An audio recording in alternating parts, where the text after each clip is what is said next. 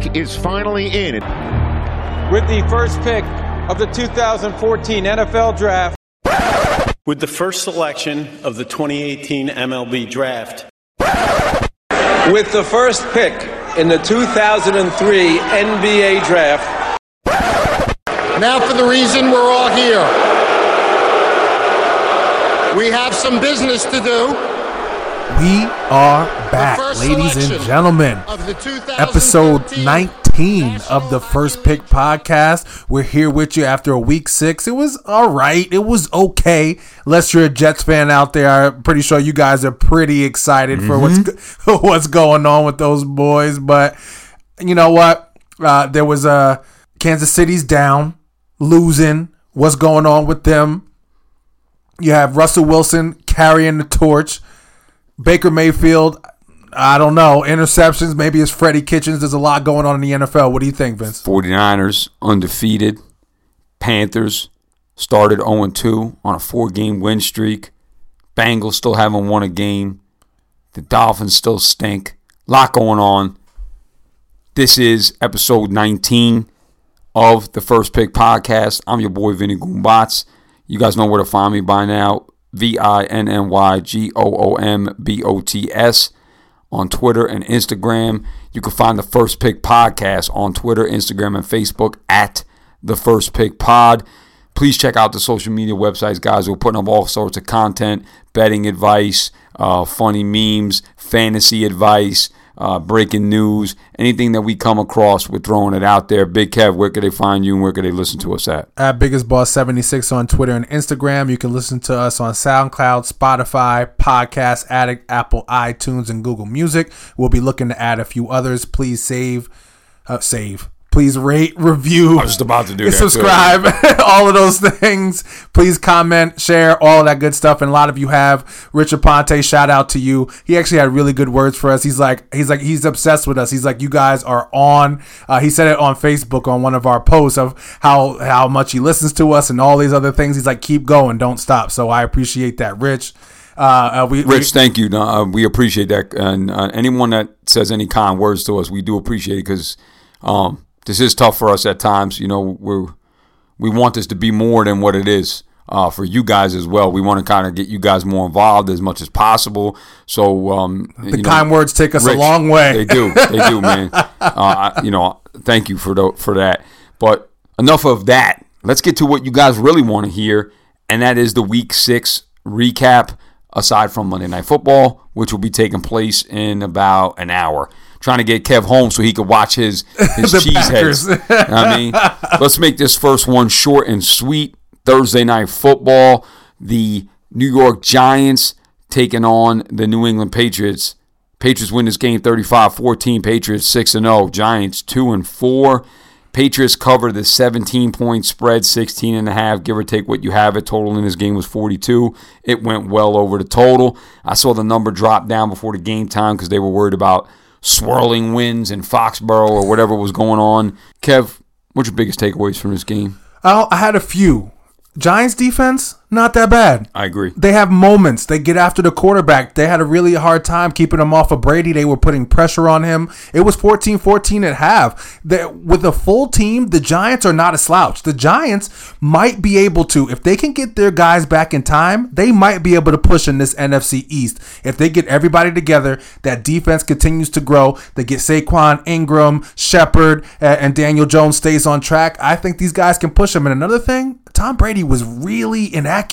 I thought he, you know, that's not something that I've, I've seen from him. I got the swirling wind. Some of it you can tell that was probably the win because it was close, but there was some of them I was like, I don't think that's the win. And he, he's made his whole career off of his ability to move around in small spaces in the pocket and make accurate throws. So I was a little wary of that. But as far as like fantasy or anything else, there was nothing really exciting. If you started Golden Tate, good for you. He wanted to have a nice long run down, uh, catch and run down the sideline. So that was really it, man. Not much else to go on. What are your thoughts? Yeah, so um, I was impressed with Daniel Jones despite being the uh, sacrificial lamb, so to say. You know, that basically he was out there by himself with Golden Tate uh, and and I don't think they had a lot of work in the preseason together because uh, Eli was getting a lot of the first team reps. So maybe Daniel Jones really didn't have that much rapport with him. But they seem to be doing okay. And you know the Giants are not that far off, especially in this NFC East. Right. Uh, I mean, theoretically, they're not even that far out of first place. They're not. Uh, the only thing that makes that difficult is that two of the division teams will be playing each other next week, so one of them has to be four and three. But if the Giants were to somehow pull off a win this upcoming week, which isn't that tough, I think they play the Cardinals if I'm correct. Right. Um, by the way, NFL scheduling is just atrocious this year. They got let's just let's just talk about this real quick. Cardinals go to Cincinnati, then fly to Arizona, and then fly back to New York. What's the point of that? Why wouldn't they just stay? Why not just get exactly? You know, Right. like do what baseball does, do what basketball does. Give them a West Coast road trip or an East Coast road. trip. You know what I'm saying? Right, they're not helping teams out. They're You not. got, you got the Raiders who have two away games, the London game, a bye week, and then two more away games. This team's not doesn't play a home game for a month, and I know that Oakland is going to be gone soon, but NFL scheduling is just a joke, Right. And even and listen, I'll take this. I, I pointed this out before. I, I don't back my New York Jets when it comes to betting, but something I just want to tell you guys: the New York Jets. I've said this before, Kevin. You were impressed by it. But the New York Jets do not play one single game outside of the Eastern Standard Time Zone. Right. That is that factors into play That's here. significant. Not only for the Jets as as a team, but if you like to back them at certain time. I wouldn't do it next Monday because they play the Patriots, but I'm right. just saying. Most likely they're eating their wife's food. They're staying at home. They're sleeping in their bed. Those things matter. Yeah. So um, overall, we know what it is. Patriots are dominant. Giants, you're not that far off. Uh, and last thing I want to leave you guys with, you know me, two trends. Vinny Trends. You know what it is. Just to keep you guys going, that the Patriots are now 18 and 4 against the spread in their last 22 games as a favorite of 10 and a half or more. And also, touchdown Tommy is 12 and 1 on Thursday night football straight up by the way. Wow, I didn't know that. Hmm. Just 12 and 1 straight up. So, the Patriots with him 12 and 1 straight up. Money line. Got nothing else on this game, Kev. Let's move along. Deal. London game. Carolina Panthers taking on the Tampa Bay Buccaneers. I like to call this coffee and football, eggs and football, pancakes and football. uh, I had a buddy hit me up. Shout out to Josiah, he's one of our listeners. He was a little angry that his uh, service that he used, his streaming service, didn't have NFL Network, and he said he texted me to let me know he had half of pancakes and football going on. That sucks. It was just the pancakes. Yeah. Oh man. Yeah, that does suck. anyway, Panthers win this game 37 to 26. The total was 46 and a half, give or take 47, uh, depending on what you got out there. Flew over the total. Panthers minus two. They covered the spread. Panthers are now four and two. Bucks are two and four. Kev, what do you got? By the way, Josiah, if you're listening, if your mom still has cable, take her sign in username and password and use it in the NFL Network app, and you'll get those games. Just so, just to keep it in mind. It. Not, not just him, anybody. Any, anybody else? that. That's just a little tidbit to get it. If you know, if you have an old school parent who still keeps cable, just use their password. You can sign in with your streaming services and get more games that way. I might be able to. I might be able to help you out, bro. But I'm not. We I, do I, I that. don't want to incriminate myself uh, on air. So my biggest takeaway, well, one of them, Jameis Winston, 400 yards, five picks, and they still scored 26 points and had a chance to win the game. Crazy. Crazy. Like, both of the receivers went off. Godwin had a great game, 10 catches, 151. Mike Evans, 9 catches, 996. I, I like they have I don't know if it's Byron Leftwich because some of these plays they were on short passes where some of these picks came. It seemed like the defense knew it was coming. I think Byron Leftwich is going to have to do a better a better job of disguising and using different formations to help him out. And then Jameis also has to make better decisions. I think it's a combination between the both of them. I I, I don't know. And Kyle Allen, McCaffrey's the man. They're winning. The defense is playing well, but Kyle Allen better than Cam Newton. Absolutely not. Uh, absolutely not. I mean, and the argument out there is it's asinine. I agree. but here's the deal, uh, you know, and, and we, we we spoke about this before. Um, this is something. It's just that Kyle Allen is managing the game, and he is not the focal point of the offense. This is what I think Cam needs to do. You know, this team is winning with Kyle Allen because he's not doing the extra stuff. In the past, Cam Newton had to be everything. He had to run and throw. Look at this team, Kev. It's it's complete here. DJ Moore, seven receptions. Samuel, four receptions. Olsen, four receptions. McCaffrey, four receptions. And Jarius Wright with one. McCaffrey on the ground, 22 attempts. Obviously, we know we spoke about this before. The Tampa Bay Buccaneers run defense is elite. Uh, Keep seriously. that in mind, people. They bought, look at what the Tampa Bay Buccaneers do against the run. However, what they do against the pass is another story. Right. Anybody, anybody, and everybody is thrown against them. But this team is playing good. The defensive side, James Bradberry, he's almost getting a pick every single game. He's locking down the number one wide receivers on other teams, and then we got the boy Brian Burns. They call him Spider Burns.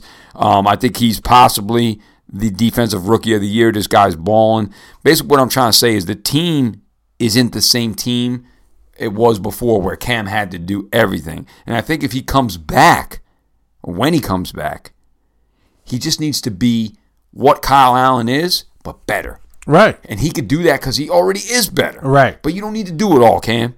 Um, And just to back you up, Vince, McCaffrey, 22 carries, 31 yards, and 1.4 yards per run on 22 from the best running back in the league at this point in time. That's crazy on their defense. But oh yeah, ahead. no, no, yeah. He was able to, you know, get catches out the backfield though. But still, he this was not a a, a Christian McCaffrey game. None to say. Four receptions, 26 yards, and a touchdown.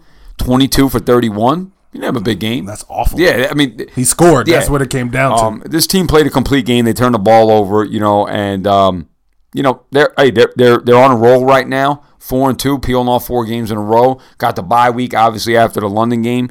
They're looking good. Other side of the ball, I think the biggest problem with the Tampa Bay Buccaneers, Kevin, is the run game. Agreed. It is it is non-existent or it is or it is inconsistent to say the least. But Godwin balled out, ten receptions, 151. Evans nine for 96. Cameron Brate got involved. Uh, OJ Howard came out and got two receptions.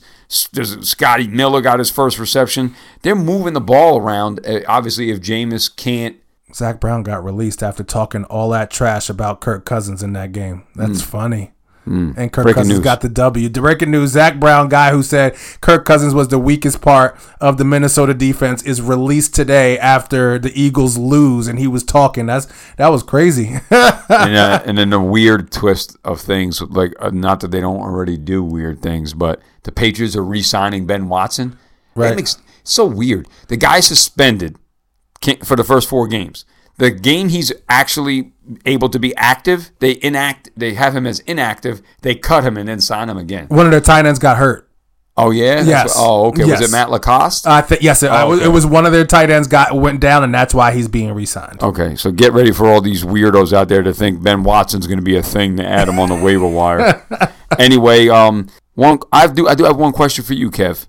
Is this the end of Cam Newton in Carolina? I hope not. I think they would be crazy. I think they would be crazy to do that. I think you keep him, and if he's there and if he's healthy, I think he has a chance to take this team to the Super Bowl. It's nuts for them to, to let him go at this point in time. You already paid him. He's already there. You might as well take from him what you can get from him. Now, if you want to make a choice after this season, I get it, but I would not make the change from Kyle Allen, uh, from Cam Newton to Kyle Allen this season. All right, what, would you know any timetable on when he's coming back from his injury? No, well, they're saying he can come back at any time during the bye week. You know what I'm saying about the time that they have coming up here. So uh, there's no reason for him not to. But the team is still saying that if they're still winning, if everything's going well, they're going to stick with Kyle Allen. If that's the the- case, I think that's nuts. You think that's so? You think that if they keep winning games, they should they should change quarterbacks? Yes. All right, coming up, they do have a tough three games out the bye week with three tough defenses. They got to go to San Fran. They have Tennessee at home, even though they look like poop. The the defense is is good. We would respect that. They got to go to Lambeau, and then they get a cakewalk against the Falcons. Then they have the Saints, Redskins, Falcons, Seahawks. Um, they you know they got a tough schedule the rest of the way. For sure. However, I'm on the other side. I think you stick with what works. And I think that if Kyle Allen could somehow lead this team, or not say lead, continue to perform the way he's performing, and they can make it to the playoffs, I think we see the end of Cam Newton in Carolina. I don't think it's the end of Cam Newton. I think it's the end of him in Carolina. Obviously, Kevin and I are on the opposite sides there. Um, but that's what we have there. Last thing I want to end you guys with five wins in the last 14 games for the Carolina Panthers. All five of those wins, Kyle Allen was starting quarterback. Next game, the Cincinnati Bungles taking on the Baltimore Ravens. Bungles 0 6, Ravens 4 2. Total in this game was 47 and a half, or went way under the total. Spread Baltimore minus 11. Cincinnati covers the spread. Um, I wanted to shout out our guest on our last episode. Um, if you guys check us out, we had an episode called Strictly Bets that we released on Sunday morning before Week Six began. We had Vinny Serio on, aka the Philly Ringer, and um, this was actually one of his plays. Um, he had told us that he liked Cincinnati plus 11. Uh, the line fell between 10 and a half, 11, 11 and a half, even up to 12. You said you got it at, at 12, right, Kev? Plus 12. Yeah. Um, and uh, this was one of his picks, one of his plays that he liked that we discussed on the pod, and it hit. So shout out to him. Um, I actually wound up tailing him in this play, and I got a little do re mi out of it too. What you, what's your biggest takeaways in this game, Kev? Lamar Jackson.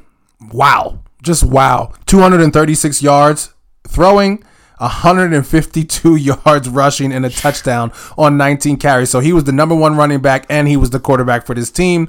They were really good. Mark Andrews came through with a good game for him, six for 99 yards. Really not much else for the receivers going on there, but he did hit about nine receivers, but it was only for about one or two carries or one or two catches for the rest of the game for those guys.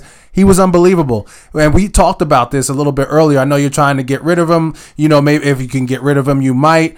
But I feel like because I, I, feel like you felt that they were going to explode, right? They were going to yes. be able to put, continue to put up these points, but we also knew that they went up against a couple of bums at the beginning of the year. But I just think this has been Baltimore football since the beginning of time. Since I've understood Baltimore, they have won games, grinding it out. And I, I, am watching the game. They took their time. They weren't really in a rush to do much of anything. Now, missing Marquise Brown is a big deal. That that makes it much more difficult to get the ball down the field. But even so, they dedicated themselves to it. It was a slow, grinded out pace, and they won the game. And it really was without a sweat. No, I agree with you saying, and and I, I can see your point there, where you, you know this is definitely a Baltimore Ravens type game. You know the score, the defense, um, but a team as bad as Cincinnati, I just expected them to blow them blow them out of the water. So that's what I was talking about more since there, where I, I wasn't impressed with the win. Um, but again, this isn't college football. You know, got a you know winning margin doesn't exist. A right. win is a win. One other thing I wasn't really impressed with is Miles Boykin. Man, like this guy was drafted, you know, to be a difference maker. Yes. Uh, third round pick out of Notre Dame, and I'm just not seeing it right now. He's a big body. I don't know, you know, it's still early. He is a rookie, but I expected this game with Hollywood Brown being out for him to, you know, show up more and he really didn't. Uh, but it just shows how uh, how much Mark Andrews is integrated into this offense. Six receptions for 99 yards, and Lamar Jackson, like you said, he he just balled out. Overall, man, Ravens are you know they beat who they're supposed to beat.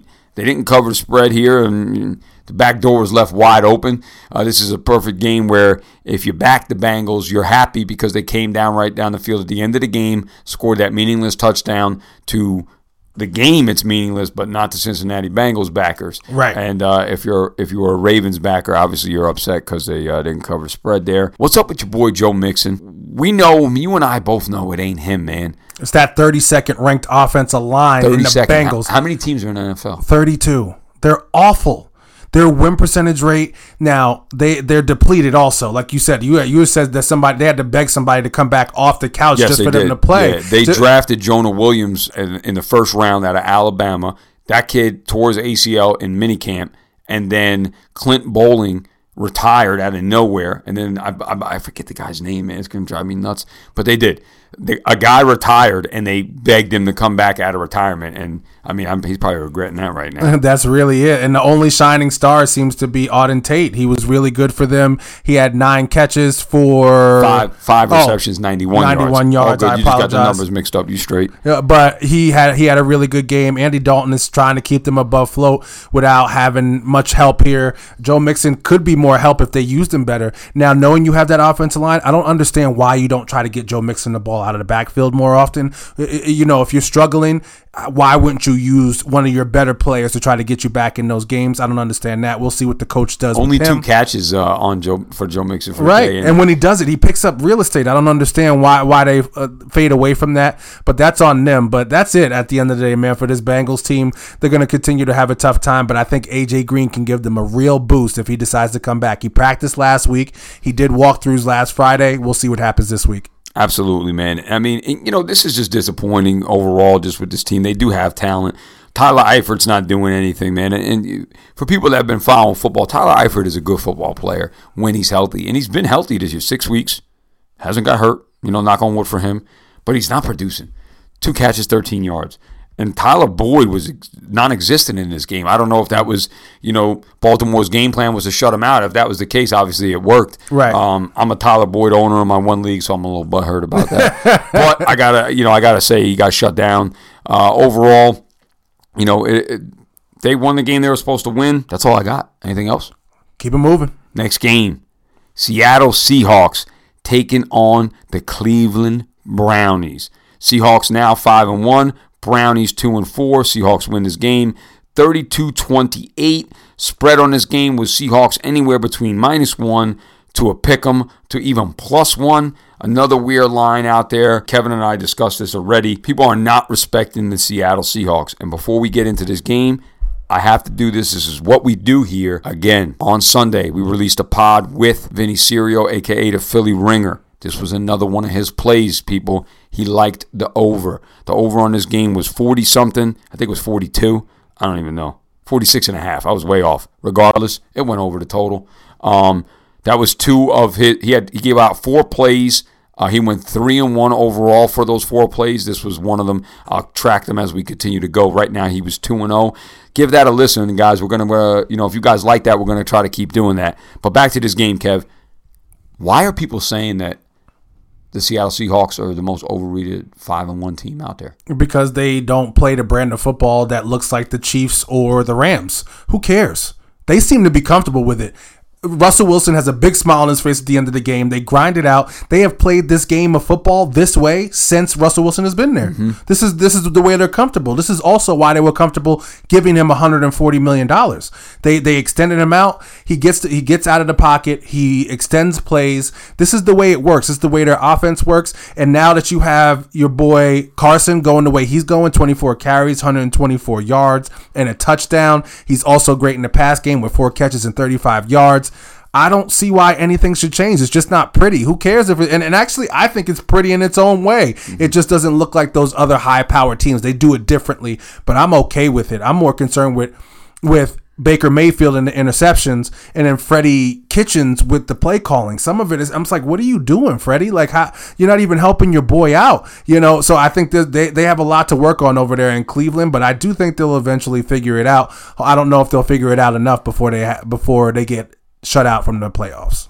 Yeah, I mean this Seattle Seahawks team is just they're they are just playing as a complete team, and and you know it, it needs to be said, Kev, that they lost Will Dissly in the first quarter of this game. He's out for uh, the year now too with that Achilles. Yeah, Will Dissly is this was excuse me the starting tight end for Seattle. He actually got hurt last year as well. He tore his patella tendon, and this year was Achilles. I feel bad for that guy. Those are two really tough injuries, and uh, I feel for anybody out there that was a Will Dissly owner because he was starting to have a good year and show that he was a solid tight end. The fact that they win this game with him going down in the first quarter just shows how much of a complete team they are all around because he didn't play the whole game and they got Luke Wilson involved. But, you know, there's eight different receivers with at least one reception in this game. Um, again, Tyler Lockett, five receptions, Metcalf, four reception, David Moore, three, Chris Carson, four, Jaron Brown. Uh, it, it, it's they're just a complete team. There's not much to say about it. Um, if you are a Chris Carson owner like myself, you have to love the output of this game. Um, and the fact is that uh, Rashaad Penny just keeps getting hurt. He was ruled inactive the day of the game. CJ Prosise had three attempts for eight yards, but he had a fumble. And uh, if you guys know in football, sometimes you know when you fumble, you sit on the pine. It's true. That's what happened there. So uh, if you're a Chris Carson owner, you know I, I, it's it, good things to come because you don't have a lot of competition there where you thought Pete Carroll just likes to mix it up every day. Going to the other, well, before I go to the other side of the ball, there's not much to talk about Russell Wilson. He's great. Still no turnovers yet, by the way. Hope I didn't. Hope I didn't jinx the guy. Uh, but I, I would, I would love to see like a prop bet on that. How many turnovers for Russell Wilson throughout the season? Because I would take the under in that, no matter. I don't care if it was minus If five it's him, Tom Brady, like think about it. Aaron Rodgers had two interceptions in 17 games last year. That- crazy. Right, he had 26 touchdowns, two interceptions. You really can't beat that. Yeah, man. Other side of the ball, like you said, man. Baker Mayfield didn't have another good game. Did did show up with some fantasy points though. I think he had like 19 or 20 or something like that. He Nick, did. Nick Chubb balling out. He's I a mean, baller. Uh, what, which I'm a Nick Chubb owner. You're a Nick Chubb owner. What do Nick Chubb owners do right now with him? And should we worry about the looming Kareem Hunt uh, coming back? He, I, I think it's a nine game suspension, and then so that's um, He comes three back in week games? 10. Week Yes. ten. Okay, Week So 10. three more games. What do we do with Nick Chubb? Do we hold him? Do we get rid of him? Again, I'm a, I'm a Chubb owner. You're a Chubb owner, and for anybody else out there that is a Nick Chubb owner. I think you're a flat out nut job if you get rid of Okay. Nick Chubb. He has shown what he is when he's given the ball. 20 carries, 121 yard, 122 yards, sorry, and two touchdowns, six yards per carry, five catches, 17 yards. The guy's a monster. I think Kareem Hunt only helps them, but I don't think he takes over the spot. I don't think he. Uh, I- Nick Chubb is the guy here, uh, and then he'll just come in and spell him out. Maybe he does, but I'm willing to take the chance. at whatever comes with that, I'm keeping Nick Chubb on my team for sure. Yeah, I'm with you too because we we spoke about the rostering of Kareem Hunt uh, for fantasy relevance earlier in the year when we were doing our previews, and I was strongly against uh, holding on to Kareem Hunt because we both respect Nick Chubb, and honestly, I'm not surprised with his uh, performances week by week. So I have five leagues. I drafted him in three. I did my best to get him, and I would have had him in our big boy league if it wasn't for old Dave Berger. yeah, Uh, Dave knows what he's doing, Two man. picks before me, I would have Yeah. had him in four four leagues. Respect to Dave. Uh, he plays in our big boy league. I don't know if he's a listener though, so I don't know if I respect it. Anyway, I rag on people that don't listen and people that say they listen and they don't. I even rag on them more. You know why, Kev? Because if they did, if they did listen like they say they would, they'd come at me and be like, "Yo, man, why you talking all that junk?" Right, But right. they don't listen, so I don't gotta worry about it. So this is it's just a case, man. If you do listen, I gon' I'm gonna know it because I, I I'll take stabs at you. anyway, yeah, I don't know. I, I, I I'm not worried about Chubb at all, actually. But you know, it's something we got to discuss for our listeners out sure. there because it did cross my mind. I'm like, oh man, I don't want what they're gonna, you know. And you know what makes me worry about it? It's Freddie Kitchens because this team has so much talent, and you know. I'm worried about what's he, what's he, how's he going to mess this up when Kareem Hunt comes back, Right. Even more, and uh, you know, listen, you guys know I'm, I haven't been a fan of the Cleveland Browns, and I wasn't on the hype train, and it's because I said, Kev, to you in private before we aired it, uh, you know, we're going to do talk about it again, is that I think they need that underdog mentality back. You know, there's a difference having an underdog and the favorite mentality. People were picking this team to win the Super Bowl before they even got on the field. And I think that's the issue. I think they need that. Maybe this bye week can help them. They got to regroup and they got a tough game when they come out because they got the Patriots. Right. Um, but you do know you beat the Patriots. That that's almost like two wins. Well, That's for So, sure. you- Especially how the media will respond to that. They'll hop all over that. Especially it's the Browns, the Patriots, polarizing teams for sure. Next game, Nolans Saints taking on the Jacksonville Jaguars. Saints five and one. Jags now two and four. Saints win this game thirteen to six. Kev, if you had the under in this game, you didn't have no sweat. Yeah, they were It was- easy think It was six six at halftime. um, like you know, and and uh, the spread in this game was Jacksonville minus two and a half. Um, Saints as an underdog was a head scratcher, but they won outright. I do got to give you some credit, Kev. When we did our Week Six preview, you said this game was going to be a dog fight. You said it was going to be a, a slobber knocker, uh, very gritty game, and you were spot on. So take it away.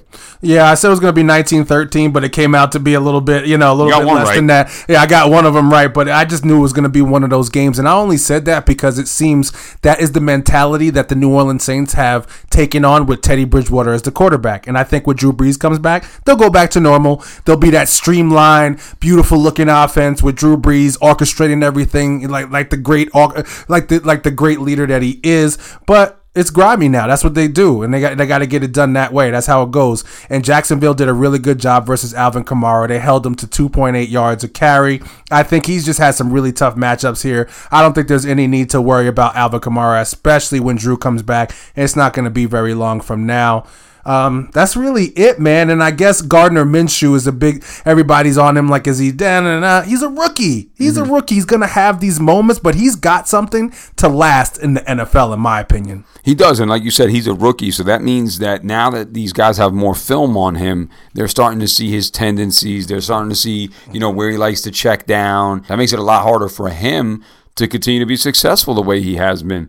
And Kev, I don't know, um, we're not seeing it out there, but this Saints defense is not getting the respect they deserve. Marshon Lattimore, Sheldon Rankins, Cam Jordan. Cam, yeah, Cam, Cam Jordan. Thank you, Cameron Jordan.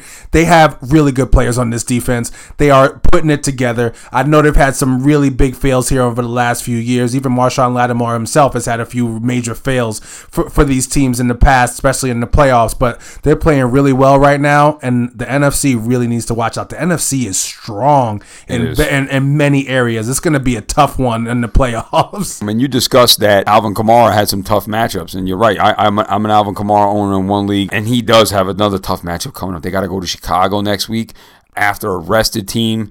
Um, And they got and they lost to the Raiders the last time they were out there, Yeah, so, so their gonna be- pride's probably ticking. yeah, this is going to be a tough game. I'm interested to see what that line comes out at, but I just want people to be aware. Teddy Bridgewater did play in the NFC North. It's not like he's never played at Soldier Field before. Granted, it was a different Bears team back then, but he's been there before. So people are like, oh, Teddy Bridgewater can't play outside the dome. I don't know what they're talking about because this guy, I know he played in the dome in Minnesota too, but it's not like he hasn't been here before. So, uh, and he's continued to be impressive here. And um, I don't know if you were aware of this. I, I just actually found this out over the weekend uh, before I was doing some of my research. But you know that Teddy Bridgewater was offered the starting quarterback job for the Miami Dolphins. I and did, and he turned it down just to take the backup job in in the Saints with the says, Saints. that says a lot right there. Uh, overall, Saints had a complete win here. The defense obviously locked down the Jaguars. Um, you got anything else with this game, Kev, from Jacksonville side? Uh, as far One, as- one last thing, Please, I think for the Leonard Fournette owner, you're going to be really happy because he had six catches for 46 yards. That's new. Yeah, he, this is I saw that. My bad to cut you off. I was like, go ahead. he's got receptions. I have him in one league. I'm like, what's he doing? Uh, they're checking down to him, Nice. L- like they should be doing in Cincinnati with Joe Mixon. Yeah. they're they're finding You, other you ways need to call Zac Taylor. I I don't understand what they're doing, and this is something that Jacksonville has never done with Leonard Fournette themselves, and I think that's a little bit crazy. If you have a guy who's that good and he's good enough to catch the ball, give him the ball. So for you Leonard Fournette owners out there, keep him. Be excited to have him. Now he's a dual threat. That's big time for you guys. But that's all I got for this game, bro. it's showing too more and more, you know, even though the Gardner Minshew, we know he's a rookie and whatnot, but it's showing more and more how important Leonard Fournette is to their offense. And this is the way they should be using him. And he's healthy! Yeah, hopefully. I was just about to say, hopefully he can stay healthy. Uh, a little disappointing for DJ Chark owners. Looked like he was trending upwards. It's a rough game. The Westbrook owners, um, unfortunately, Jacksonville doesn't have a tight end. Speaking of tight ends, Jared Cook looks like he has revived. It's October, Kev. Do you know what that means? No. He's risen from the dead like a zombie.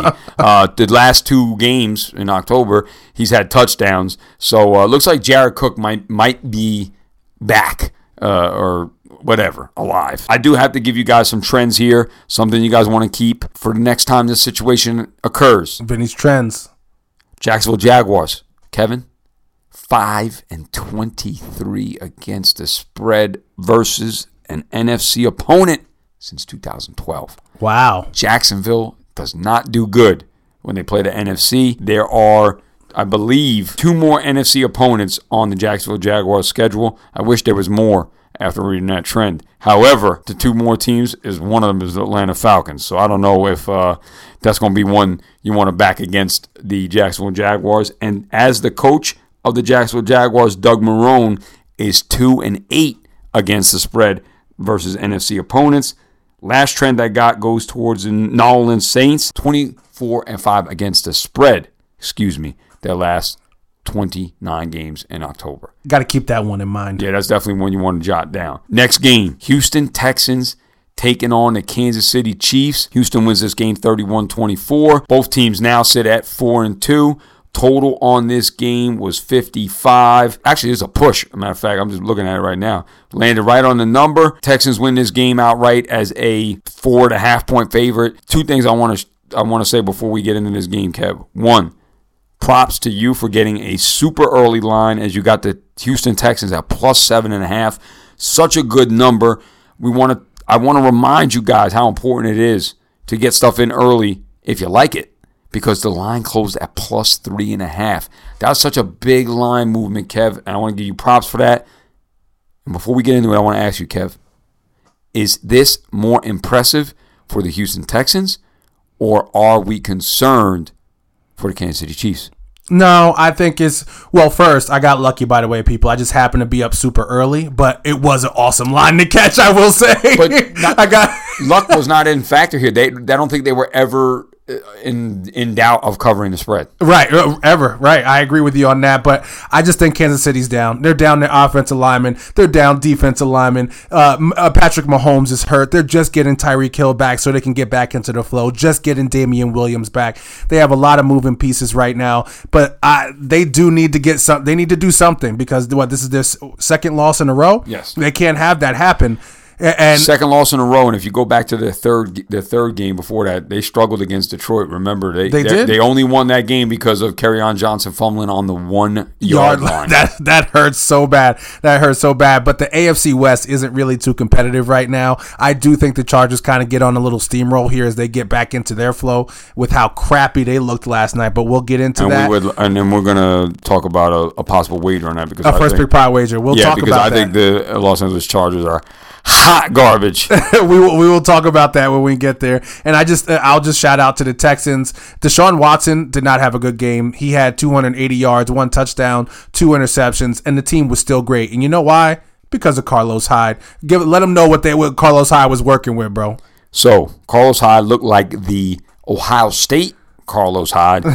26 attempts, 116 on the ground. He even got involved in the pass game. One catch, 14 yards. Nice little scamper scamper he did there. Um, but like you said, man, his team was involved, and that's where I was impressed the most with this team was the run game. Because it, you know, let's let's be honest here, man. Like this team hasn't had a running back since Arian Foster.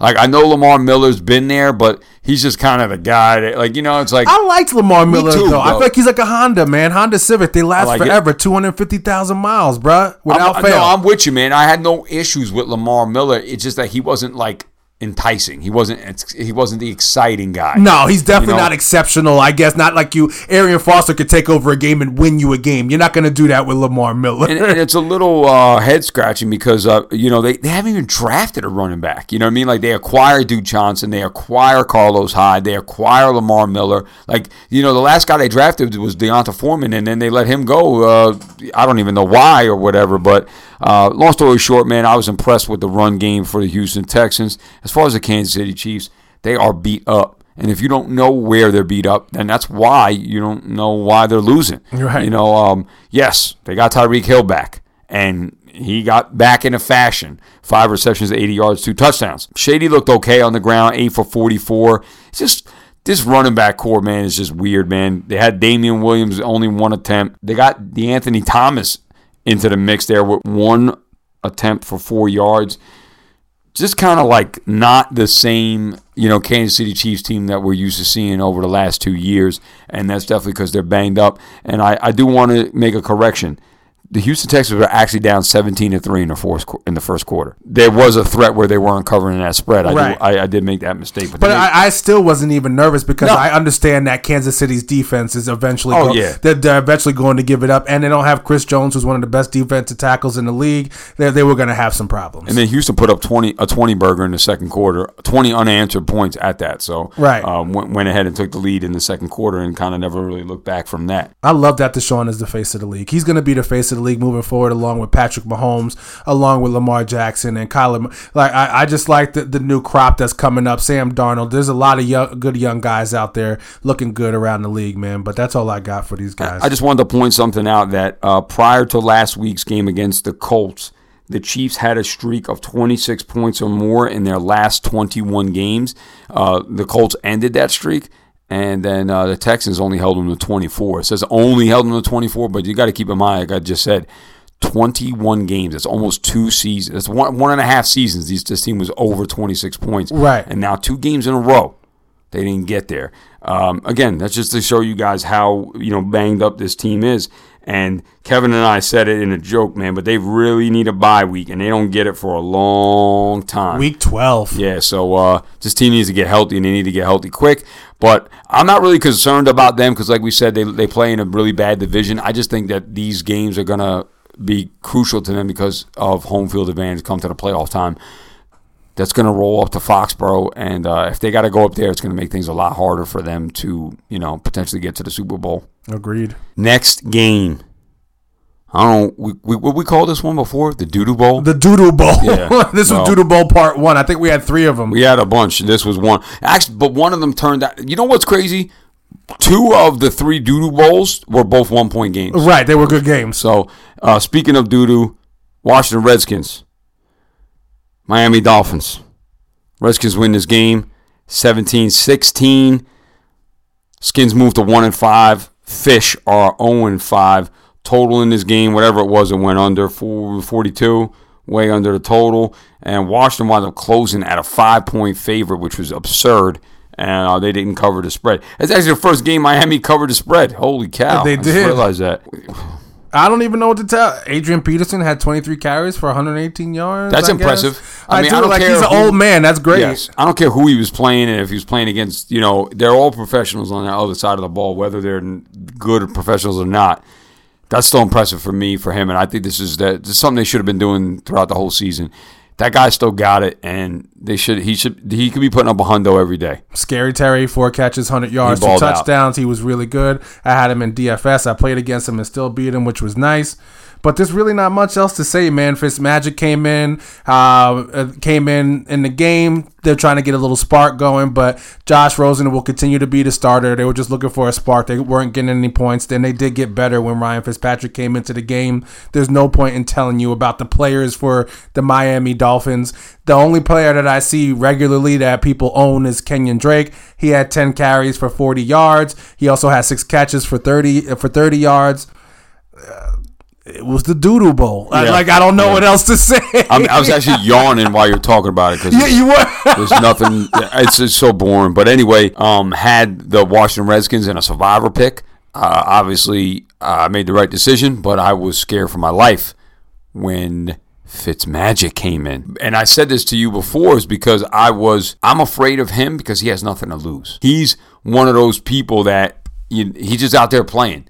You see the guy having fun. Like I made a joke. I saw him scramble and he pump faked the ball like he was going to toss it back to somebody 20 yards down the field. I'm like, what's this wacko doing? You know, he's a nut job. And um, I like the guy though, man. I liked him when he I played do. for my Jets. And uh, he's a wild card, man. When he comes in the game, he's one of those guys. Like if he comes in the game, guys, listen, I'm not a good live better, but um, I, I definitely would take the Dolphins with the points, depending on the situation when he's in the game. Just because the theory is this: Rosen, when he's playing, you know, he's trying to earn this job. He wants to be there next year, or maybe he wants to be a quarterback someplace else. Right. Fitz knows he ain't the guy. So he's just like, whatever. I'm gonna just do whatever I can. I'm gonna run. I'm gonna throw it. I'll throw the ball behind my back if I have to. I agree. Um, and for me, uh, backing the Washington Redskins in a survivor pick here, when Fitz came in, that's when I started to get worried because I knew exactly he was going to do crazy stuff, and uh, I got real lucky because they obviously went for it, the two point conversion at the end of the game didn't get it, and uh, that's what got me to win. One more thing I want to point out here is that Christian Thompson did get hurt in this game. I don't know what it was, so that's something you guys want to check out on your own. But nothing really to talk about. Uh, and one more thing, I'm sorry. They said Rose was still going to be the starter. Yep. But like you said, you know, we're going to see some Fitz magic every once in a while or some Fitz tragic. Never know. Next game, the Philadelphia Eagles taking on the Minnesota Vikings. Minnesota wins this game 38 to 20. Minnesota moves to 4 and 2. Eagles sit at sit now at 3 and 3. Total on this game, I don't know what it is, but it went over 40 something, way over the total. 44. Minnesota minus three and a half. Before we go any further, I told you guys we had on Vinny Serio, aka the Philly Ringer, for our strictly betting episode. I was all over the Eagles. He liked the Eagles as well. this was his only loss out of the picks that he gave out on that pod. Uh, this was actually my only loss of the weekend too, Kev. I was a, a believer in the Eagles. What happened here? And uh, what's your take from this game? The two starting D backs weren't there, and even if they were there, he still would have had Courtney the game that he Roby had. and uh, who's the other guy? Uh, Avante. Okay. Avante. I think it's Avant- Samuel Avante. I don't know. Something to Not that. Asante Samuel. Not Asante. No, no, no, no, no. I missed that guy. I think it's Avante though. I think is his name, but uh, but uh, don't quote me on that one. But overall, they had a really good game. Kirk Cousins had a really good game. He went for sorry, that was looking at Philadelphia. He went for 333 yards for four touchdowns, one pick. He was great. I don't know what else there is to say. Their D backs aren't very good. Stefon Diggs had the day. Everybody know he had 51 points, seven catches, 167, three touchdowns, and Thielen still had a decent day with six catches, 57 yards, and a touchdown. Mattison, that was a surprise. You, I know you you saw Mattison come out and do a little bit of work. What are your thoughts on him and their backfield? Yeah, I was impressed with him, man, because he got the bulk of the carries. But it was, you know, I don't want to say that he got the bulk of the carries because they were, you know, it was garbage time. You know, an, an 18 point win is is solid enough, but I, just think if anything, this is this is going to show you guys that, you know, they're gonna ease, you know, pump the brakes on Dalvin Cook, especially if they they have plans on this team going to the playoffs. You know, they don't want to have all that wear and tear on Dalvin Cook. So if you're a Dalvin Cook owner in fantasy and we are in a league, trade him to me. I'll, I'll definitely take him. I'm joking. You guys don't want to get rid of Dalvin Cook right now. He's the number one rated fantasy football back, and he's going to continue to do that. He's great as long as he can stay healthy.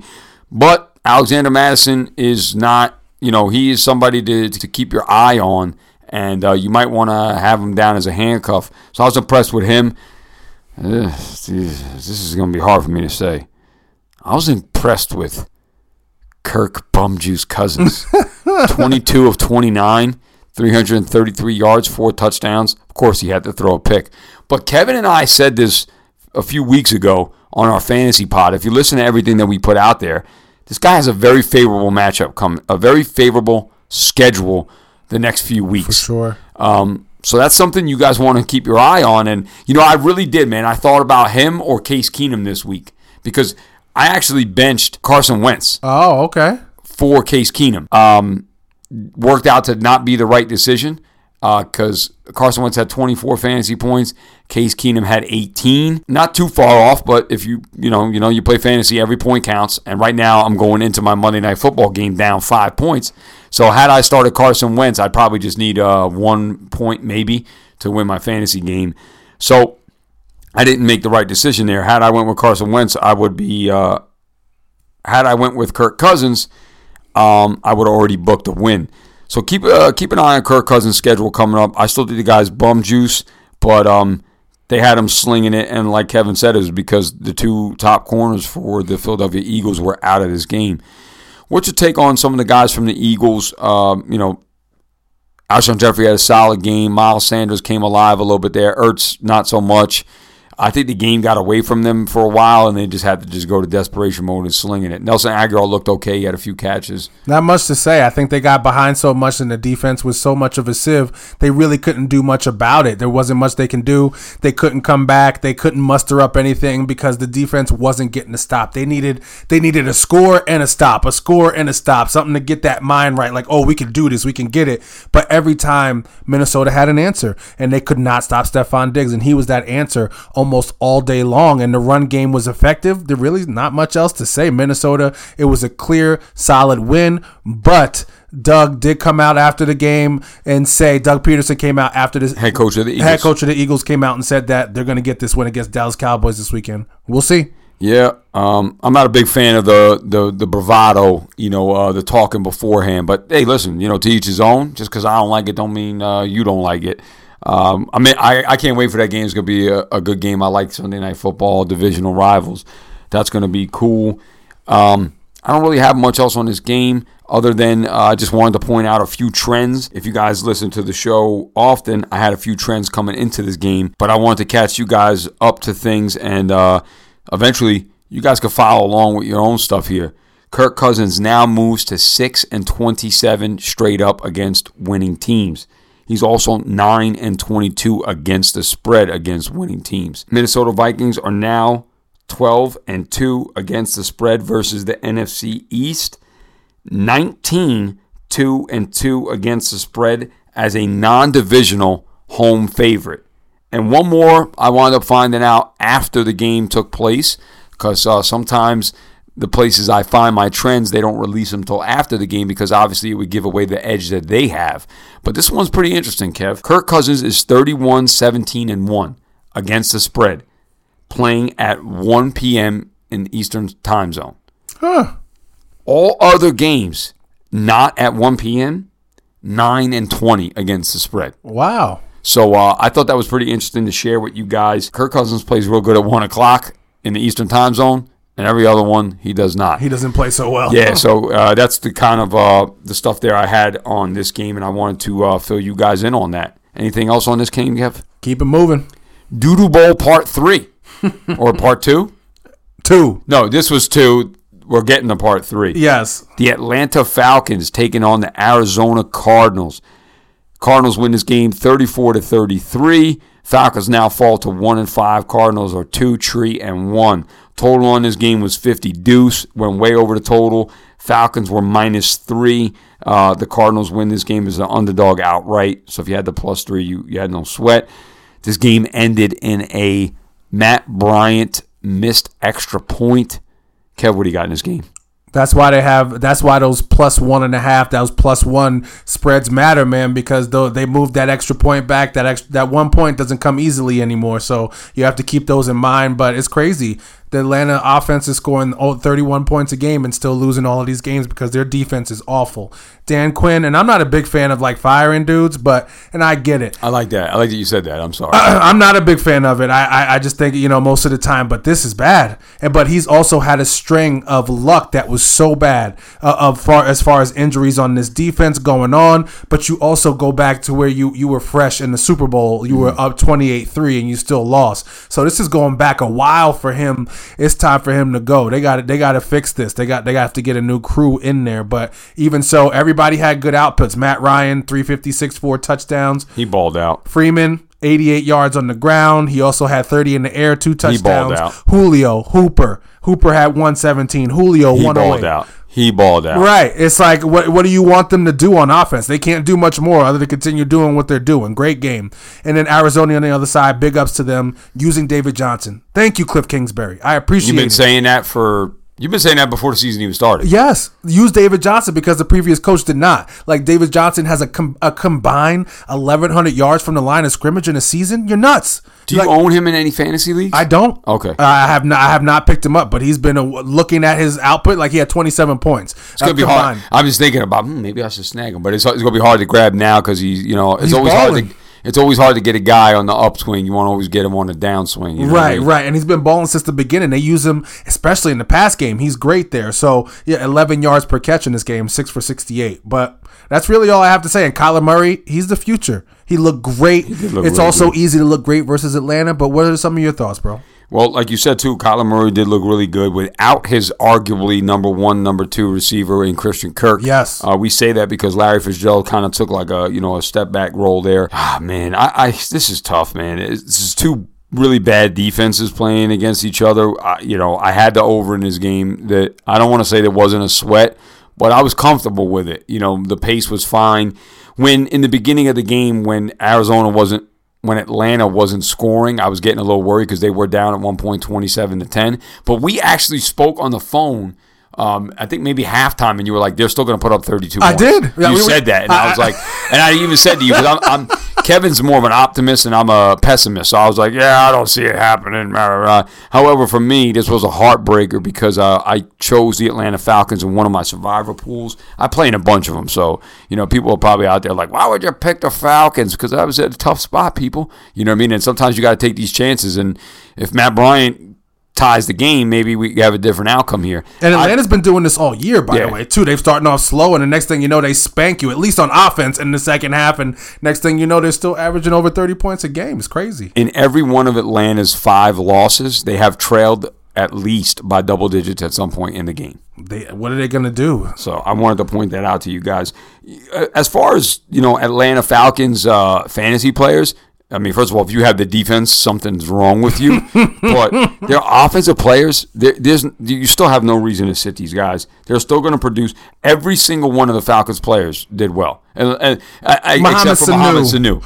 But you He's know, been good lately, he though, is solid. overall. And Mohamed Sanu's really probably only started in deeper leagues. Uh, one more trend to close out this for you guys. Atlanta Falcons are now 5 17 and 1 against the spread on the road since 2017. This is just another L for this team.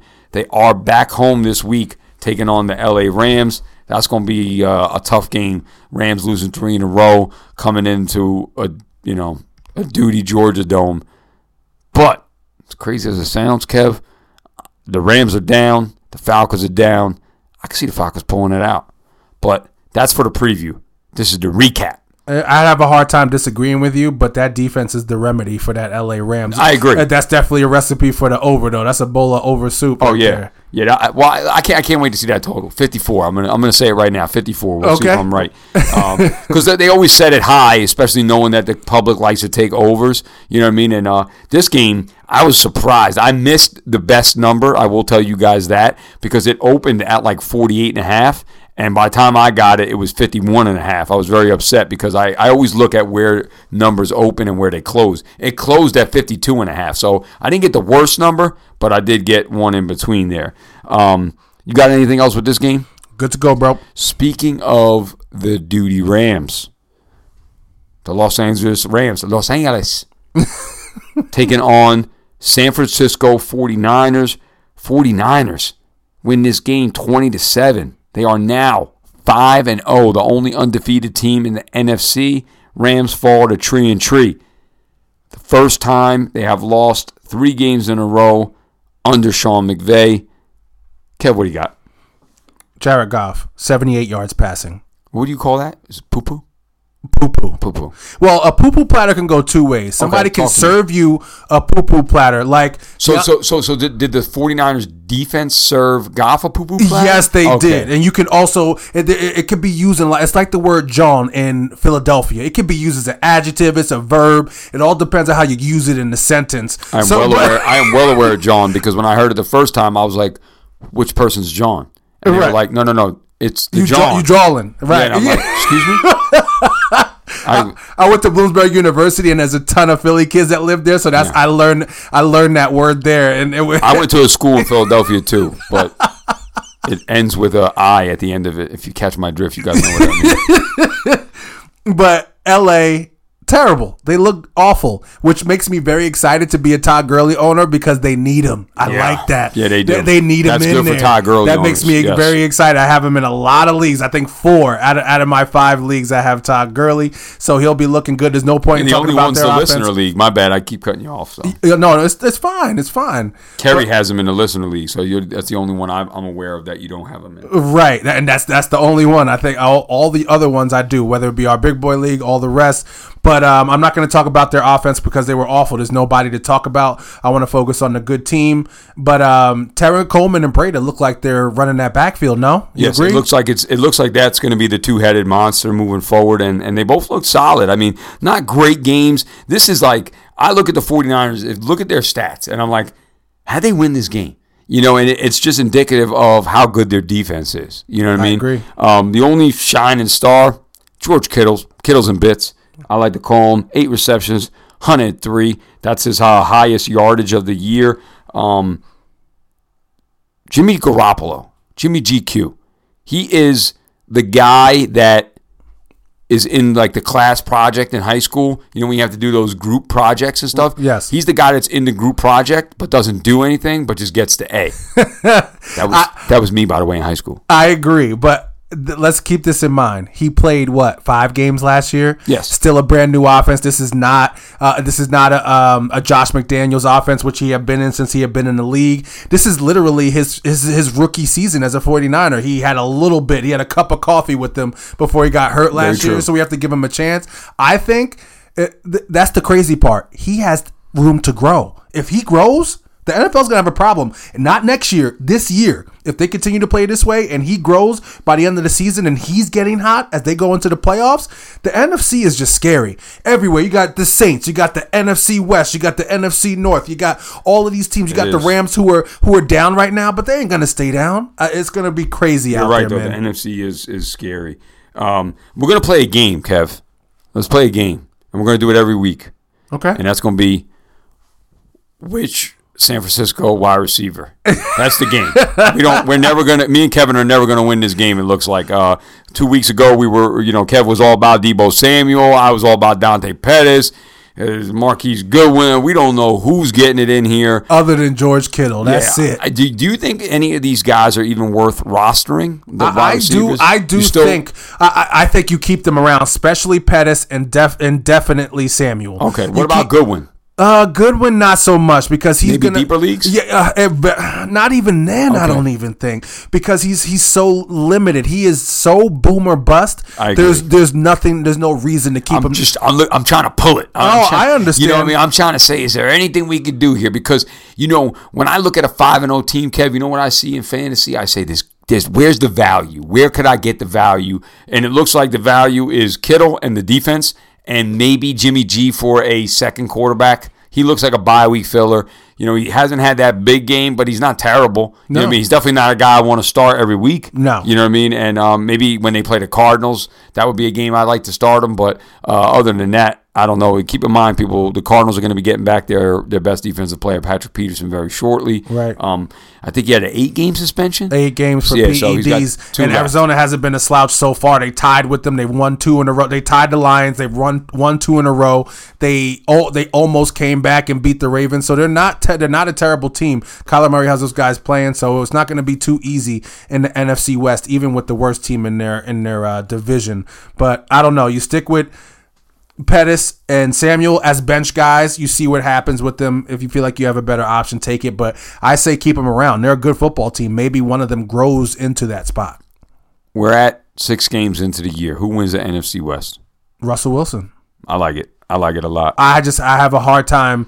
I just have a hard time going against him. Yeah, I, you know, I listen. I said, I, I said, if the Rams lose this game, I will believe in the 49ers, and I do. I believe in the 49ers That defense. defense is yeah. I do. I believe in the 49ers defense. They went in there with a game plan, and they punched them in the mouth, and they won it. Um, however, you know, the only thing I kind of take back a little bit is that there there's no home field advantage in LA. I mean, I, I I looked at it. The 49ers are a public team. They're a you know a national team. I know people on the East Coast that are 49ers fans because they were good in the 90s. So if you know people around that time era, you know what I mean. But when I say I Kev, I looked into the stands. I saw I saw red. I saw red out there. Right. You know what I mean? So uh, that's got to be tough for the Rams players. There's another LA team that, that has no home field advantage either. I got nothing else from this game though. I, I am I am uh, excited to see the rematch between these two teams though, because I don't think that the Rams are going to be as flat as they were. Um, however, I, I think the 49ers are for real, and uh, this was the game that, that proved it to me, and uh, I want to give them the respects because I, I I did it. I didn't respect them before this game. You got anything else? Keep it moving. Next game, Doodoo Bowl Part Three. this was Tennessee Titans taking on the Denver Broncos. Tennessee putting up a big old Dunkin' Donut. Broncos 16, Tennessee 0. Tennessee now 2 and 4. Broncos now 2 and 4. This one will be short. Ain't nothing to say. Tennessee looked like dog poop. Couldn't do anything. I don't even know, Kev. What do you got? Ryan Tannehill. I've been on this since the preseason, since we were do- covering the NFC North about Ryan Tannehill taking over for Mariota eventually in this game. I think he'll be better for this team. I, I just see the improvement just in fantasy numbers from players. Corey Davis shows up out of nowhere. Uh, Adam Humphries out of nowhere. These guys. All in, yeah, all in the fourth quarter. He was he was so efficient. He was 13 for 16, 144 yards. He did have one pick. He did he got he didn't really, you know, it didn't come back and try to win a game or anything like that, but I just felt the offense ran better. I think he fits better, and I also don't know if Mariota fits this. Why aren't they running the Oregon offense, huh? Why- why are they running a traditional drop back quarterback set? That's not where Marcus Mariota is good. I hope if he gets another chance, which I think he will, I hope that he gets a coach that wants to fit the game to him, not the other way around. Uh, I don't know. I, that's the only thing I took out of that. And then Joe Flacco's doing what, he, what doing what he's supposed to do. He's managing these games. Philip Lindsay seems to be the guy now. Well, he's the most efficient guy because they seem to be around the same amount of carries. Yeah, they're both getting like 11 to 12. I noticed that, man. They're both uh, sharing the workload, but you're right. Lindsay is more efficient. with those carries. I think he does really well with it. Um, I know Emmanuel Sanders went down. What was it? I know you you actually recognized that he went down. Did you Yeah, some kind of knee contusion or something like that. I, I couldn't remember if it was late in the first half or early in the second half. Um, I want to say it was late in the first half, but I'm not really sure. Uh, that's something that you want to monitor if you're an Emmanuel Sanders owner because Denver is on a short week. They play the Thursday night football game. Understood. So and then Co- uh, Courtland Sutton had a nice game. He's been very consistent. Four four receptions, seventy six yards.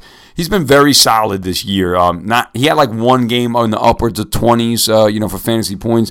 But uh, if you drafted Courtland Sutton, you're happy with him as a wide receiver too, uh, even a flex position, depending on uh, you know what else you got going on. I even tried to trade for Sutton in, in two leagues, and I got denied both times. And both of the guys, I don't really. Um, one in our listener league, uh, shout out to uh, AJ. He has him, um, and I, you know I could see that he values him high because uh, he he's solid. You know, He is. He's consistent. What do you think about the Denver defense? They keep it up. they um they impressed me. You know what I mean? Uh, playing at home's different though. Altitude, you know, I, I do take that into account. They do have a home field advantage there, but I was impressed. You know, this was the Denver defense that we all thought we were going to see, especially them doing it without Bradley Chubb. That says a lot. Um, and I'm not sure if Bryce Callahan played in this game. I've been waiting for him to come back. Uh, but while you um while you wrap it up before before we wrap it up, I'm going to look at it. But you have anything on the Tennessee side? And uh, before we get to that, is this the end of Marcus Mariota? I don't think it's the end. I think he gets another chance. I think he gets another place.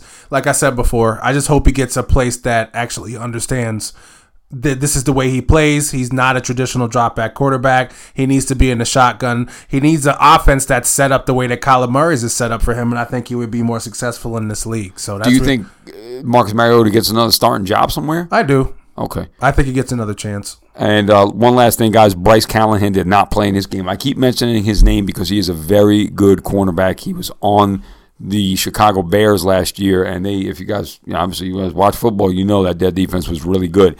Something I did leave out in this game, um, I didn't tell you guys the total, but obviously from 16 to zero, you could tell that they hit an under, um, and Denver was the favorite. They were minus two and a half in this game, somewhere around two, and um, they covered the spread. Quick trends I want to give you guys.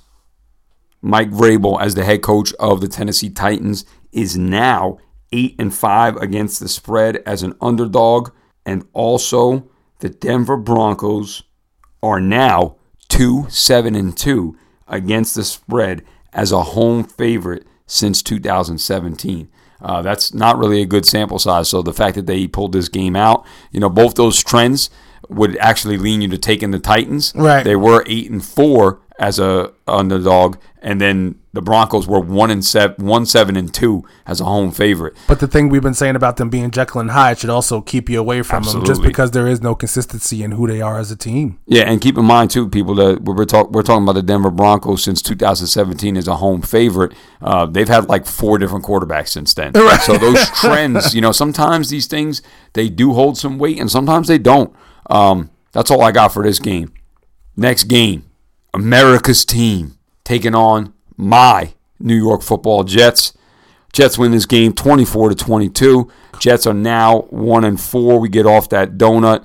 Cowboys fall to tree and tree. Total on this game was 44. Slightly went over the total.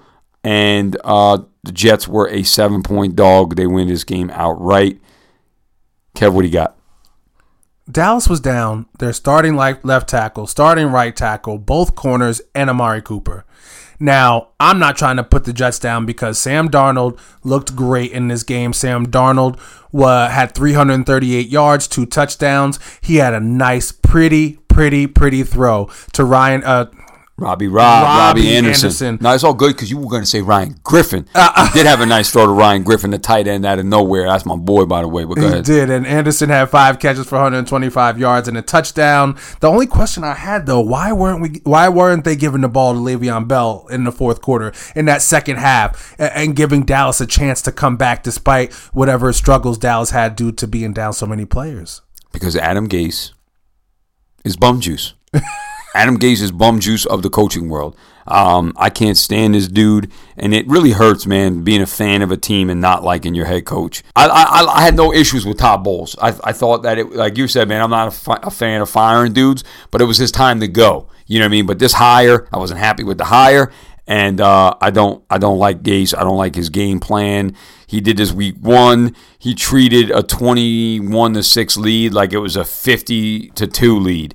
You know, I, I don't like the way he manages games with a lead, and um, it shows why the Cowboys crept back into this game. I have no idea why Le'Veon Bell wasn't used in the second half of this game. Matter of fact, I don't know why you know Ty Montgomery or um, Bilal Powell wasn't used. They stopped running the ball, and it sounds weird because you say like if they were trying to hold the lead, you shouldn't really run the ball. You know what I mean? Because running the ball kills the clock. Excuse Right. me. I said that wrong. You should run the ball. Yes. They were throwing the ball, which which was kind of like it was weird for me. It's just like the play designs that they were doing with that kind of lead just didn't make any sense. I was just very disappointed. It sucks, man. You we, we win a game and I'm and I'm not happy with the, you know, with the outcome of the style because we should have won this game by more. And um you know, enough uh, enough about my Jets. You know, I'm happy we got the win. I'm happy Sam is back. He looks good, and I can't wait for Herndon to get involved in this offense and for them to actually get going a little bit more. We got a tough game at home Monday night against the Patriots. Uh, I would obviously love to upset them and win that game, but you know, being real, that's going to be very tough. I do have to say this though, Kev. I am tired of the cowboy hate. Let's cut it out, people. This team was very depleted. They lost their best receiver, their number one receiver, in the first quarter of the game. And that what makes it worse when you lose a guy during the game was one, your game plan for him to be there, and two, you could have suited somebody else up in his spot. Right. So if he, you know, if he didn't play beforehand, you know that coming into the game. Because I didn't wind up seeing Devin Smith. I thought I was going to see him. That was and I- another thing too, and I, I was surprised because I thought knowing how you know, it, I always think me. It's all about me. all about Right. My luck, Devin Smith. Devin Smith would torch the Jets because uh, he played there and was a, a, former Jet. We're watching the uh, Packers Lions game, and, and Matt Stafford is. He is just ripping the pack the Packers apart as we speak. But go ahead. It's kind of hard for us to do this. Now, now you guys see why we don't record and watch. And Kevin, this is Kevin's team, so you know, it, it, I, I, but me personally, I couldn't even do it right now because I'd be flipping the table right now. Uh, They are- Who is that? They're abusing Kevin King. Who is that? I have no clue. Who is this who is this guy? Yeah. Number seventeen on the lines. I need this to be Kerryon Johnson, by the way, because I'm down five points in the league, and I need Kerryon. Don't worry, Kev, you'll come back and win. Wow, he's got a buck thirty-two already. Come on, Kerryon, get in there. We're giving you guys uh, up to speed game commentary. but back to the Cowboys and Jets game. Cowboys were depleted. They were actually they were depleted the last game too because they didn't play without uh, the lineman. What's his name? Uh, uh, Tyron Smith. Tyron Smith, yes. Arguably one of the best guys on their offensive line. Um, listen, I'll take a win where I could get it, but I'm not going to sit here and act like it was a good win. We should have should have beaten them by more. Shouldn't have let them back in the game because they were so depleted. Again, I'll take a win where I could get it. What do you think about the Cowboys moving forward? Big game, you know, coming up Sunday night football against the Eagles. Winner of that game would be in first place in the division. They need to get healthy. It's as simple as that. If they don't get healthy, they're going to have a really big problem. The moment they get healthy, they'll go back, get their offensive lineman back, control the line of scrimmage, get Zeke going. Zeke still had a good game with 28 carries for 105 yards and a touchdown, but they are really going to need to get they're really going to need to get him involved and get their boys back and I think they'll be just fine, quite honestly. Last, la- go ahead. Go I ahead. was just gonna say, is Please. who- whoever it's only gonna be one team it seems out of this division because the NFC is so good. It's either gonna be Dallas and the Eagles, and the only playoff team coming from there is the one that wins. And I, I said this before, Kevin, in our NFC East preview uh, before we got into the season. You guys want to go back and check that stuff out. Um, we we had broken down every division, and I said this before, Kev. This division is booty juice, okay? and you're gonna the winner's gonna win nine and seven. This isn't the NFC North. It's not the NFC West. Okay, AFC to me right now, the AFC North is the worst division in football. Um, we'll see how it shapes up, but this is just terrible. uh, And and a team that is nine and seven is going to win the division. Last thing I want to say, guys, I want to give you two trends. Cowboys unders are now 25 and 11 on the road since 2015. This, this total was 44. It's just went over the total 46. Also, Kev, it's a big one against the Dallas Cowboys. But follow me, people. Put this down in the notebook. Okay? Dallas Cowboys 1 and 21 against the spread as a non divisional favorite coming off a straight up and against the spread loss. Hmm. So they lost to the Green Bay Packers Right. straight up. They lost against the spread. The following game, 1 and 21 against the spread. Hmm. Keep that in mind for the next time they lose a game, and then, then, then they are a non divisional favorite the next game. Right. If that occurs again. Last game. This kind of was a doodle bowl, maybe. Definitely. Okay, so that we missed this one. This is doodle bowl part four. Yes. A lot of doodle bowls this week. A lot of doodle bowls. Pittsburgh Steelers taking on the Los Angeles Chargers. That was, that- a was really, that that, was a really good stop. They Uh, pulled his yeah. foot back and the ball didn't reach the goal line. Oh, I- he's going I think he's going to go for it. But go ahead. We, we could do this better than Booger McFarland, right? I like Booger. I don't mind him. You're the, one of the only people in America that like him. That's not Kerryon, right? I, I don't think. Get in there, bro. I'm sorry, just We stopped him. Points. Yeah, that's a stop. That's not a touchdown. I mean, that's not. They're, they're, do I see? I can't stand that. One guy's saying touchdown, the other guy's saying the other way. We're gonna find out. Enough of that, people. We're not gonna drag it out. Sunday night football. Pittsburgh Steelers. Oh, they called on, it a touchdown. well, we'll find out. Pittsburgh Steelers taking on the Los Angeles Chargers. Um, in this game, the total was 42, and the spread was Chargers minus seven. Chargers were never covering this spread. They closed at minus six. I do want to point out one more thing, people. We had the Philly ringer on, my boy Vinny Serio. He called the under in this game 42 points. Okay, it closed at 42 and a half. I snuck in there right and got that 42 and a half. Game total was 41. So that was one of his plays that hit. He had four total plays, went three and one. Shout out to the, the boy Vinny, uh, the Philly ringer. We're gonna have him on again.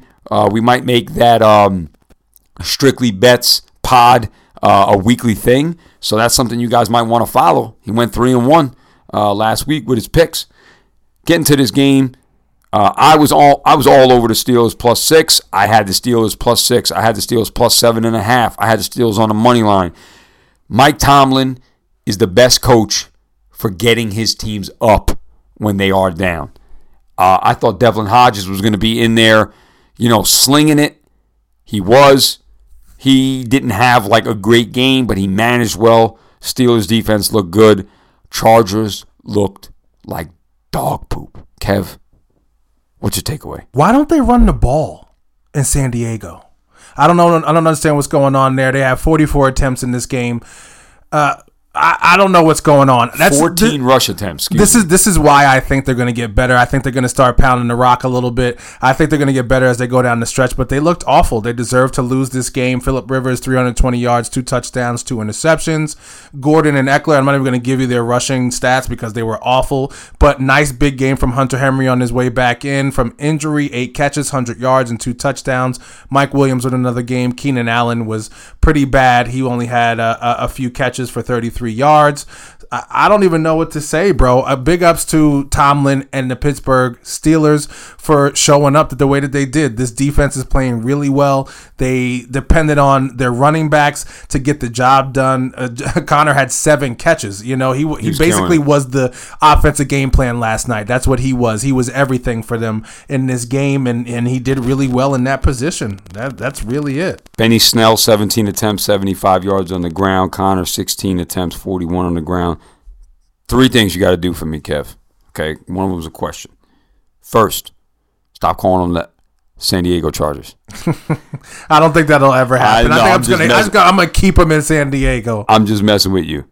Second thing, is Hunter Henry for real? Is he a, is he a real thing? Yeah, I think he was a thing before the season started. He was just hurt. I think he's gonna come in just fine. We all know that Philip Rivers loves the tight end as long as the tight end's where he's supposed to be, given the career that Antonio Gates had with him. I think he's gonna be able to. Now, I don't know if he's gonna maintain eight and a hundred and two touchdowns every week. That's hard for even Kelce to do or the top end. But I think he's gonna be a high end tight end for now and in the future. Um, I was asked today by someone should they go out and try to acquire him. Um, he was Yes. not not that he's on the waiver wire, but that he was already owned by another uh, owner, and they try to trade for him. And my advice to him is, he me, says, "Is he the real deal?" I said, "Yeah, he's the real deal." However, he plays on a bad team and he's injury prone. That's just my take on it. Um, if you are the Hunter Henry owner, that is great. I think he's definitely an asset to have. But um, my take on him is just just just proceed with caution because he, he this is his second year in the league and he hasn't played a full season. He plays a game or two and he gets hurt. I don't ever want to see nobody hurt. I hope I wish him well. I, I know I think uh, Lisa has him in the listener league, He- so that's great for her because I, I know she's starting your boy uh, Jimmy Graham. So um, I think he's a real deal. I just hope he stays healthy, and if he does, he could be a viable asset for Philip Rivers because, like Kev said, he does love the tight end position. The last thing I need you to do is I need you to address this team as the Pittsburgh Steelers, not the Steelers. They're the Steelers. That's how they say it over there in Pittsburgh. In Pittsburgh. Pittsburgh. But um, last thing before we close the episode and close this game, where do the Pittsburgh Steelers go from here, and where do the Los Angeles Chargers go? You said they. You said they, that you think they have a run in them. I think they do have a run in them. I don't know if they make the playoffs. I just think they're going to get to a point where they start to look the way that we expected them to look before the season started. As far as the Steelers are concerned, I have no clue, quite honestly. I have no clue what's going to happen with the Steelers in this. I still think Baltimore comes out and wins the game, uh, wins the game, wins the division. Uh, I don't see how the Steelers win it without Ben Roethlisberger. Okay.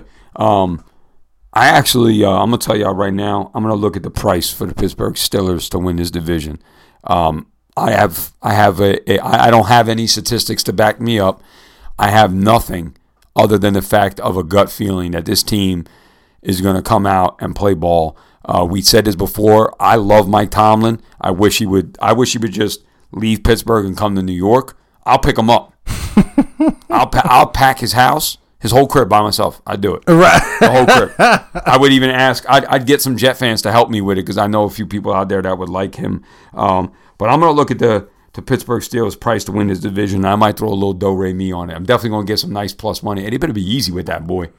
Okay, they're tackling him a little too hard. That was me. a really good hit. Yeah, it was, but that's my boy, man. So I can't have that.